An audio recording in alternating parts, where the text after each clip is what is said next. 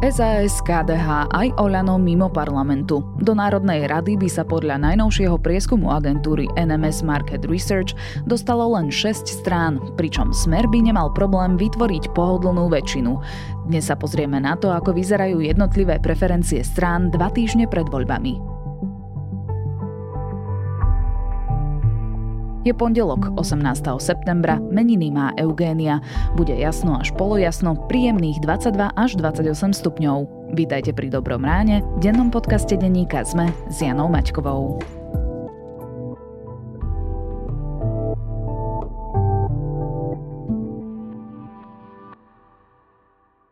Moje nervy, poviete si, keď sledujete túto predvolebnú situáciu. Áno, vaše nervy. Presne na nej je Gemerka ako stvorená. Vďaka obsahu 2 dôležitých minerálov, horčíka a vápnika, priaznivo pôsobí na psychické aj fyzické zdravie. Zistite si na stránke gemerka.sk/mapa, či voda vo vašej obci obsahuje dostatok týchto minerálov. A ak nie, je tu Gemerka.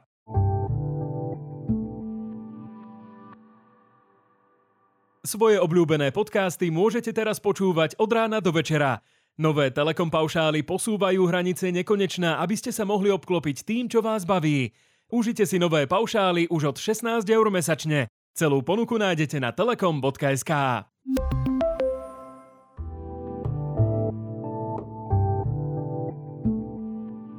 A teraz už krátky prehľad správ.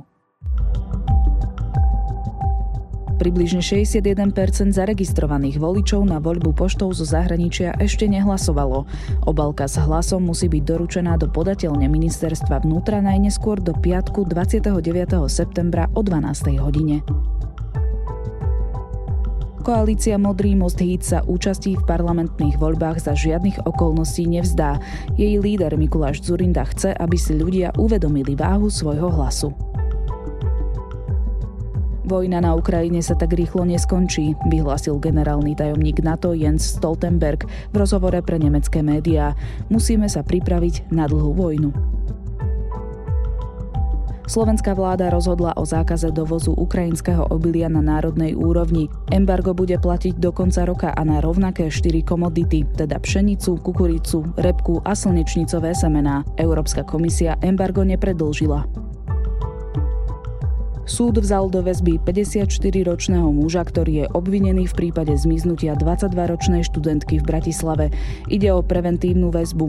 Rozhodnutie ešte nie je právoplatné. Ak mu bude dokázaná vina, hrozí mu až 15-ročný trest.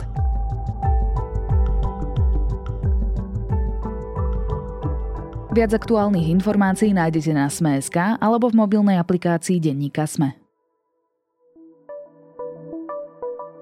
Robert Fico by bol jediný, kto by vedel zostaviť vládnu koalíciu. Aspoň takto vyplýva z výsledkov najnovšieho prieskumu NMS Market Research pre denník SME. 3 demokratické strany by sa totiž podľa volebného modelu do parlamentu nedostali. Progresívne Slovensko by tak prišlo o potenciálnych spojencov. Smer si pritom bude môcť vyberať z viacerých možností. Otázne je, ako veľmi silný bude chcieť byť. Viac sa o podrobnostiach prieskumu aj o trendoch v preferenciách jednotlivých strán budem rozprávať s Mikulášom Hanesom, analytikom spoločnosti NMS Market Research. Sme Hlasu získať slušný výsledok, tak dohromady to môže sa blížiť k tej nadpolovičnej väčšine. Nevylučujme teda úplne možnosť, že vláda by bola zostavená iba z 2 subjektov. A preto ja aj vyzývam ľudí, hovorím ľuďom, choďte voliť. Pán Hanes, vy ste zbierali dáta medzi 5. a 10. septembrom, kedy sa toho naozaj stalo veľmi veľa v tejto predvolebnej kampani. Smer sa začal priživovať na migrantskej téme, neskôr na to naskočila aj Republika a Hlas. Milan Majerský z KDH hovoril o LGBTI ako o pliage. A potom Boris Kollár opäť dohnala aféra z osobného života. Jedna z jeho partneriek ho obvinila, že ju nútil ísť na potrat. Tak sú to pliagy, ktoré jednoducho ničia krajinu, ktorúkoľvek. Aj korupcia, aj LGBTI môžu zlikvidovať národ ako taký. Toto je politika migračného úradu. Toto je politika progresívna, ktorá je pre Slovensko nebezpečná. My toto nedovolíme. On vedel, že som šla do toho Rakúska.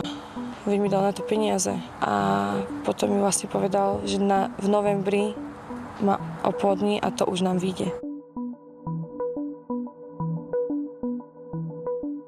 Vidíme z týchto dát reakciu voličov na tieto udalosti? Čiastočne tú reakciu môžeme odpozorovať. Čo je dôležité pre začiatok uviesť v rámci kontextu je, že medzimesačne v rámci meraní sa nám zvýšila deklarovaná volebná účasť. Znova o takmer 5% bodov a z toho segmentu ľudí, ktorí my dokážeme osloviť prieskumom, vlastne teraz deklaruje 70% ľudí, že by išlo voliť. Mm-hmm. Čo vlastne, keď od toho odpočítame ľudí v zahraničí, ktorých je cca 400,000, tak sme možno na nejakých tých 60%. Čiže tá účasť teraz sa ukazuje, že by už mohla byť na 60%.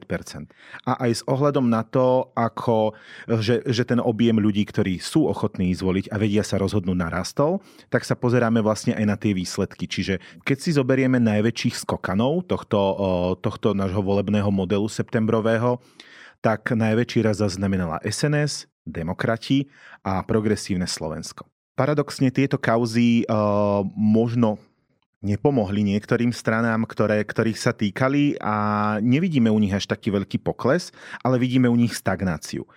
Čo môže v čase, kedy rastie rozhodnutosť ľudí, znamenať, že vlastne v tých percentách budú klesať, lebo sa do toho prieskumu alebo volebného modelu zaraďuje viac ľudí. Zároveň ale oni si môžu držať tú svoju bázu. To vidíme u tých strán, ako je napríklad aj KDH alebo Sme rodina, ktoré v našom prieskume, v našom volebnom modeli pomerne stagnujú.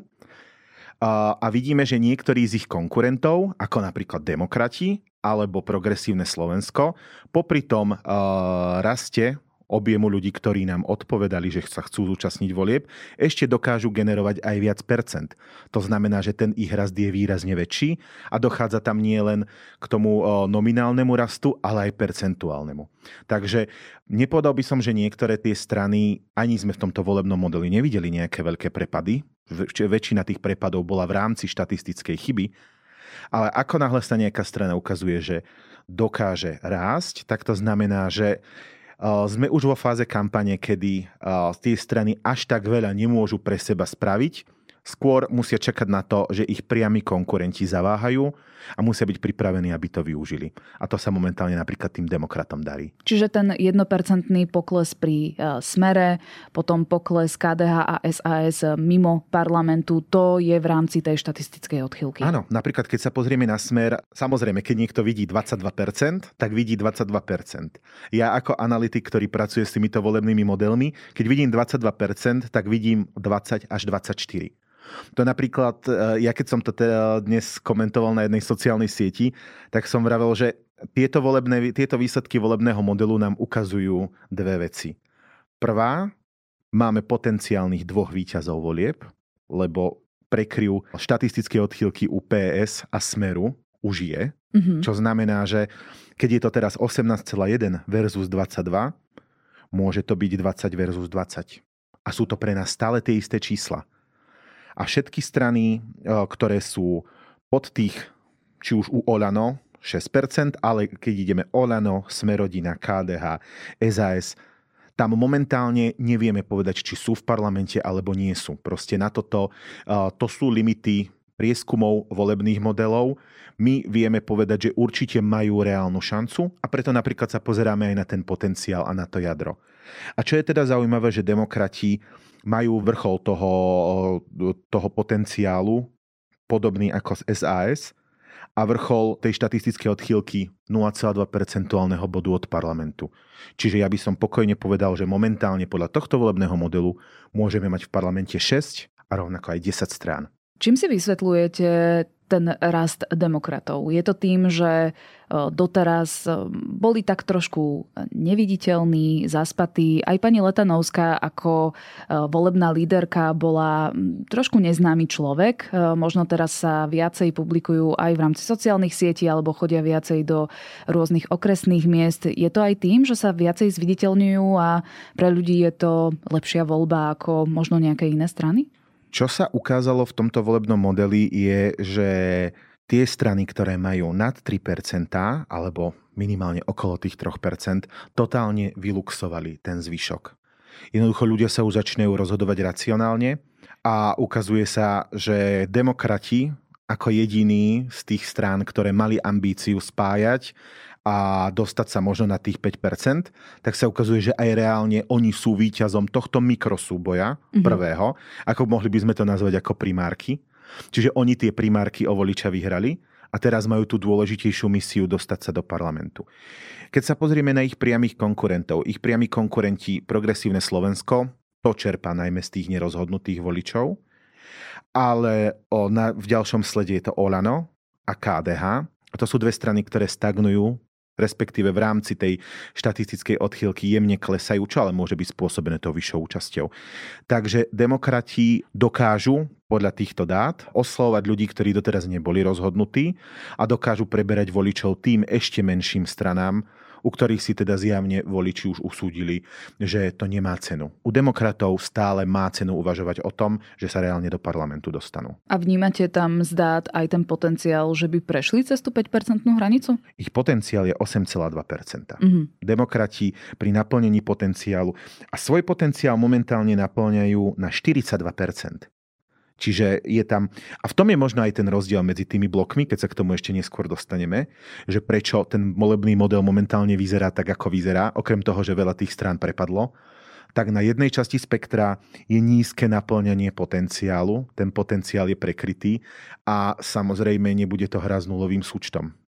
Môže sa stať, že budú viaceré strany pod tou hranicou 5% a môžu sa do parlamentu dostať a tá situácia bude totálne odlišná. Pre demokratov je momentálne dôležitým signálom to, že rastú a že sa stávajú, tak ako oni dlho hovorili a prezentovali sa ako relevantným hráčom. Môžem povedať, že na základe tohto volebného modelu sú tie ich vyhlásenia oprávnené. Hlas je vo vašich dátach stabilne na niečo vyše 11%. Oni v posledných týždňoch sa začali viacej vyhraňovať aj voči Progresívnemu Slovensku. Začali ale zároveň pritvrdzovať v svojich názoroch. Napríklad však nabehli aj na tú migračnú antikampaň, ak to takto môžeme povedať. Z tých dát ale vyplýva, že im to nejako nepomáha. To znamená, že nie sú pre tých voličov autentickí v tých témach. Opäť by som upozornil na ten fakt, že sa nám takmer o 5% bodov zvýšila tá deklarovaná volebná účasť, čo znamená, že na to, aby Hlas dosiahol rovnaký výsledok ako v auguste, potreboval získať viac voličov v tom volebnom modeli. Takže Hlas je momentálne stabilizovaný na 3. mieste. Už bude asi ťažké dostať sa na druhé miesto pre nich. Samozrejme, kampaň môže priniesť čokoľvek. Videli sme aj pred minulými voľbami prepady o 5 až 10% bodov v priebehu mesiaca. A teda aj tie nárasty dokonca aj vyššie. Ale Hlas v tomto momente z môjho pohľadu zastabilizoval ten výsledok a majú tou zmenou dynamiky v kampani aj tými inými témami šancu odoberať a napríklad odoberať aj Smeru. 14% potenciálu, čo je v ich prípade možno nejaké 3% body v ich výsledku, leží stále v Smere. Hlas je jedna z tých strán, pri ktorých, keď sa pozrieme, naplňa svoj potenciál len na 66%. Pričom Smer napríklad na 82%. Oni ešte stále vedia získať bez väčších problémov a bez toho, aby niekoho museli presviečať silne. Stále tam majú pomerne, nie jednoducho, ale stále teoreticky a v kampani bez problémov dosiahnuteľný potenciál zvýšiť o polovicu svoj súčasný volebný výsledok. Čiže to, že Hlas má momentálne 11,5% v našom volebnom modeli, znamená, že aj bez navyšovania potenciálu je tam bez problémov, môžu mať 15,5%. Vy ste už spomínali, že kontinuálne rastú najmä dve strany, a to Progresívne Slovensko a SNS. Keď sa pozrieme akože v priereze tých minulých mesiacov a aj v rámci septembra, k PS-ku sa ešte dostaneme, ale zaujíma ma, že odkiaľ čerpá nových voličov práve SNS. Vy ste hovorili, že ten koláč tých voličov, týchto podobne zmyšľajúcich strán je viac menej rovnaký, ale pribudli aj noví voliči, práve tí, keď hovoríte, že o 5% sa zvýšila potenciálna volebná účasť. SNS v ostatných mesiacoch pribudli voliči či už od Smeru, Republiky a čiastočne aj z nerozhodnutých voličov alebo voličov menších strán.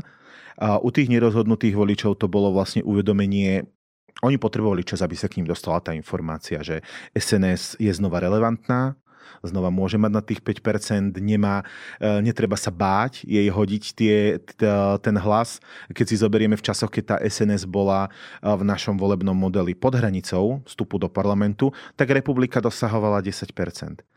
Čo znamená, že oni dokopy majú Republika a SNS cca tých 15%, ale je diametrálne odlišné, ako bude vyzerať parlament, keď niekto má 10 a niekto 4,8. Alebo ako teraz, keď Republika má 8 a SNS niečo cez 7. SNS, ale čo sa teraz prvýkrát ukázalo, majú potenciál brať nejaké hlasy aj strane Hlas. A nejakých voličov. To sa nám doteraz až tak neukazovalo do takej miery. A za tým môže byť aj teda mediálna nejaká tá mediálna prezentácia Andreja Danka a možno aj snaha navodiť ten dojem, že on si želá tú koalíciu Hlas, Smer, SNS, aj tie špekulácie o tom, že Peter Pellegrini by mohol byť premiérom. Lebo keď si zoberieme ten Hlas, keď na začiatku roka mal tých cca 20% podpory, tak to neboli ich stabilní voliči, oni ich skadiaľ nemali ani zobrať, keďže neprešli takýmito voľbami. To boli voliči, ktorí boli sklamaní z rôznych iných strán z minulosti. A napríklad vidíme, že to mohli byť aj teda voliči, ktorí v minulosti nejak mali príslušnosť k SNS, mali k nej sympatie, ale keď videli, že SNS má 3%, tak sa správali racionálne. V momente, keď sa ukazuje, že SNS môže byť relevantným a platným hráčom v tejto koalícii, tak začínajú možno rozmýšľať viac srdcom a naspäť ich to ťahá k tej SNS, ktorá, keď si zoberieme, mala podporu v roku napríklad 2018 aj nejakých 12%. Čiže na to sa zabúda, je to 5 rokov dozadu, ale ten potenciál niekde tam je. A keď sa možno aj pozrieme, niekto by povedal, že Republika viaže týchto voličov. Časť áno, ale už aj vtedy SNS, ako jej predchodca, mala okolo 8%. Čiže k SNS sa vracajú starí voliči. Áno.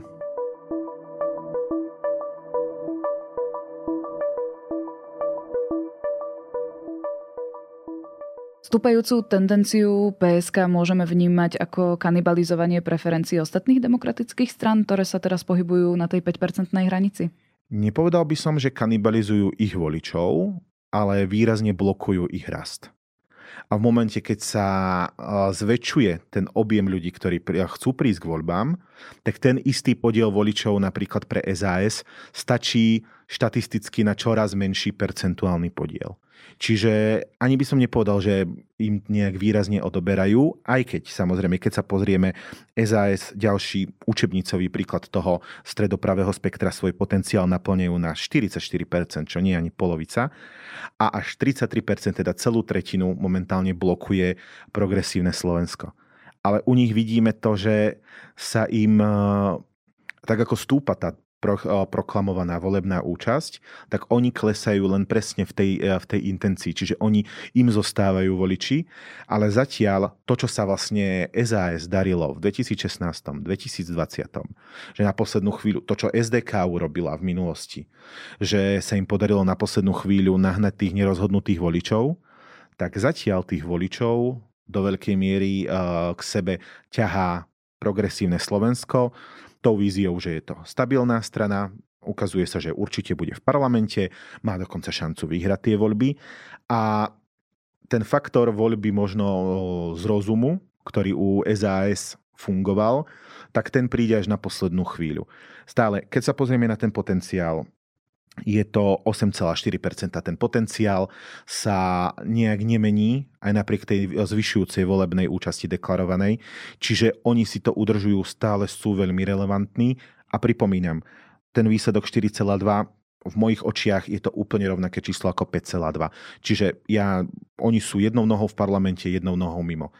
A to, na ktorú stranu tejto hranice sa dostanú, tam sa uvidí, či ich potiahnutí, nerozhodnutí voliči v poslednej fáze budú musieť o nich veľmi výrazne zabojovať. Začali sa totiž už objavovať výzvy na záchranné akcie, ktoré vyzývajú, aby demokraticky prozápadne orientovaní voliči išli voliť aj KDH, SAS, lebo inak PS, teda Progresívne Slovensko, nemá spojencov. Je ale dobre takto taktizovať? Tu budem možno trošku osobný. Ja osobne napríklad som nikdy netaktizoval, čo sa týka strany. Keď chcem taktizovať, tak si na to zvolím tie krúžky. Samozrejme, je to legitímna stratégia, ale ak chcú voliči taktizovať, tak jeden volič, keď bude taktizovať, tak to samozrejme môže nejako dopadnúť. On môže mať veľmi dobrý zámer, ale keď bude taktizovať príliš veľa voličov, tak to môže dopadnúť rovnako ako v roku 2020. Myslím si, že ľudia sa majú rozhodovať racionálne, zároveň do toho majú dávať trošku aj to svoje srdce a to, ku ktorej strane ich to ťahá najbližšie, ak sa napríklad nevedia rozhodnúť medzi dvomi, tromi.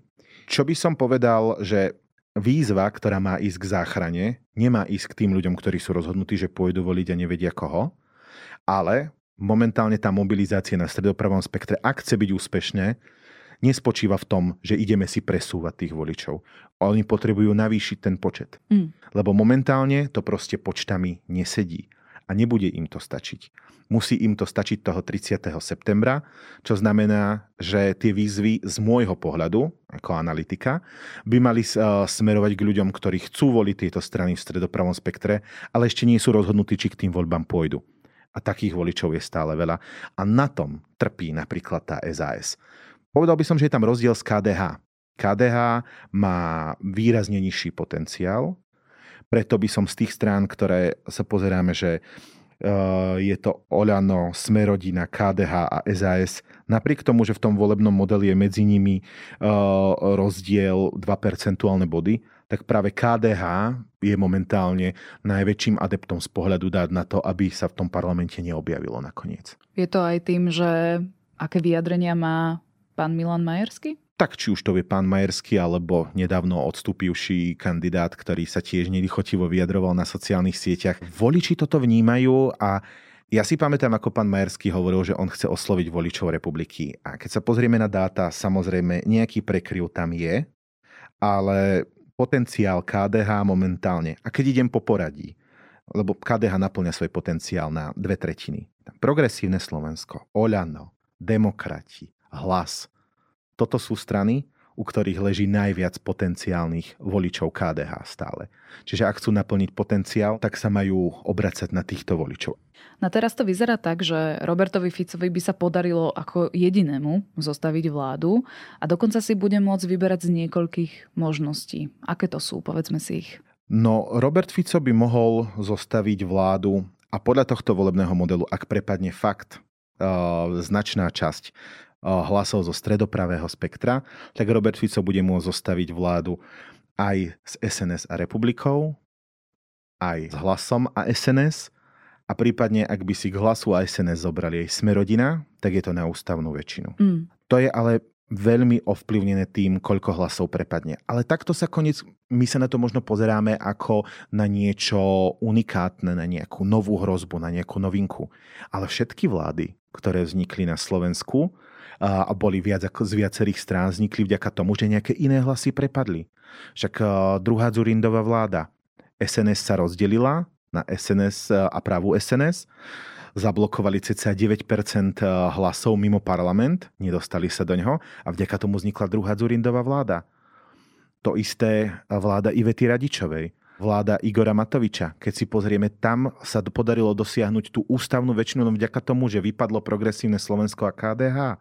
Ak by sa to Progresívne Slovensko dostalo do parlamentu a potom možno aj do vlády, bola by to úplne iná vláda. Mohla by to byť vláda bez Borisa Kollára napríklad.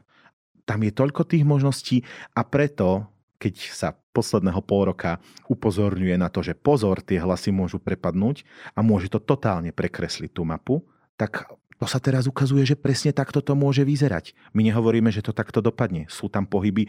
Ak môžem niečo povedať, tak s určitosťou, že presne takto to nedopadne. Však samozrejme je rozdiel, ak sa vám do parlamentu dostane 6 politických strán alebo 9. Potom tie karty sú rozdané úplne inak. Samozrejme, už tam, ako som spomínal, tie bloky sa nejak výrazne nezmenšujú, nezväčšujú. Rozdiel je, koľko v rámci toho bloku tých hlasov nakoniec prepadne. Čo je dôležité poznamenať je, že oproti minulým rokom, či už v roku 2020, keď bola snaha, ktorú nakoniec zablokoval ústavný súd, snaha o znemožnenie informovať formou prieskumov, a teraz už aj volebných modelov, a mali sme tuto 14-dňové moratórium, snaha bola o to 50-dňové, teraz budeme mať 2-dňové moratórium na prieskumy, takisto ako na predvolebnú kampaň. A volič, ktorý sa v roku 2020 sťažoval, že nie je informovaný a potom sa čudoval, ako tie voľby dopadli, teraz bude informovaný, ale opäť on nebude informovaný o tom, ako tie voľby dopadnú. To majú voliči vo svojich rukách. Ale aspoň ukáže im to nejaké trendy. Hej? Budú informovaní o tom, ako to vyzeralo tých pár dní dozadu pred voľbami, čiže cca ten možno týždeň. A je to podľa vás kľúčové na to, že aby sa vedeli rozhodnúť tí voliči a voličky, ktorí ešte nie sú rozhodnutí, koho budú voliť? Že teda budú vidieť aj v ten posledný volebný týždeň nejaké prieskumy, preferencie alebo volebné modely? Určite to bude kľúčové pre ľudí, ktorí chcú hlasovať takticky. Z výskumov vieme, že tu máme časť ľudí, ktorí jednoducho takticky sa prikláňajú či už k víťazovi, alebo sú to takticky tí záchranári. Samozrejme, bude to v situácii, kedy budú tie kľúčové predvolebné debaty, kedy bude veľký tlak na lídrov politických strán, aby zažiarili, alebo teda, aby neurobili nejaký ten kiks, lebo ich konkurencia bude čakať hneď za ich chrbtom, alebo teda v tomto prípade vedľa nich a môžu to využiť a ten kiks určite nejaký príde.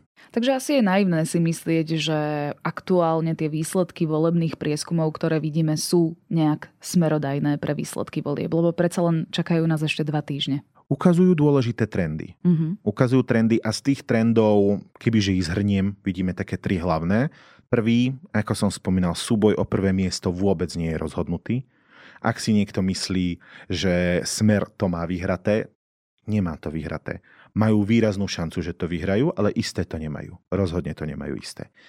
Je veľmi dôležité, ktoré strany sa dostanú do parlamentu. Je tam veľmi tesno na tej hranici a preto tá kampaň, alebo možno, ktorá sa rozbieha o tom, že aby ľudia volili takticky, ako som spomenul, nemala by byť o tom. Mala by byť o tom, ak chce niekto niečo zmeniť, aby i teda voliť išli tí ľudia.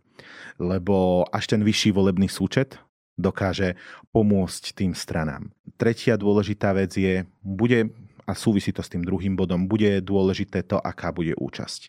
Ak jeden tábor bude, lebo keď sa na to pozrieme na základe tých táborov, ten sociálne nacionalistický tábor je pomerne stabilný, stabilizovaný, veľmi motivovaný voliť. Tie strany vysoko naplňajú svoj potenciál. Smer na 82%, Republika na 60%, SNS na 70%. A ten zvyšok majú medzi sebou. Ale ten druhý tábor, ako sa mu hovorí stredopravý alebo demokratický, tak tento tábor má problém s tým, aby motivovali svojich voličov, aby išli k voľbám, alebo teda sympatizantov, aby sa z nich stali voliči. A ešte stále dopláca vo volebnom modeli na to, že nie sú pevne rozhodnutí, koho budú voliť. A teraz je na tých ostatných stranách, aby vytiahli nejaký ten svoj mobilizačný faktor. To bude kľúčové pre to, ako dopadnú voľby a do akej reality sa 1. októbra zobudíme. Čakajú nás určite ešte veľmi hektické a zaujímavé dni. Budeme ich samozrejme sledovať. Aj vy môžete na Sme.sk. Hosťom v štúdiu bol analytik Mikuláš Hanes zo spoločnosti NMS Market Research. Ďakujem, že ste prišli do štúdia. A ďakujem za pozvanie.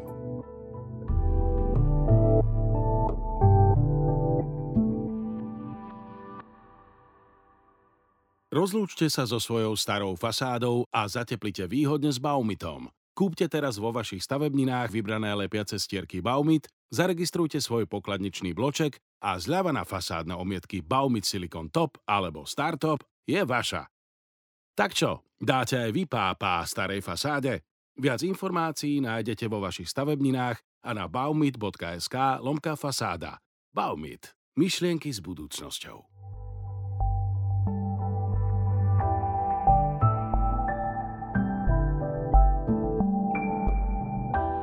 Ak máte radi krimi a napínavé scény, odporúčam vám pozrieť si film Shorta. Ide o dánsky akčný thriller, v ktorom sa odohráva spor medzi políciou a obyvateľmi obávanej kodanskej štvrte.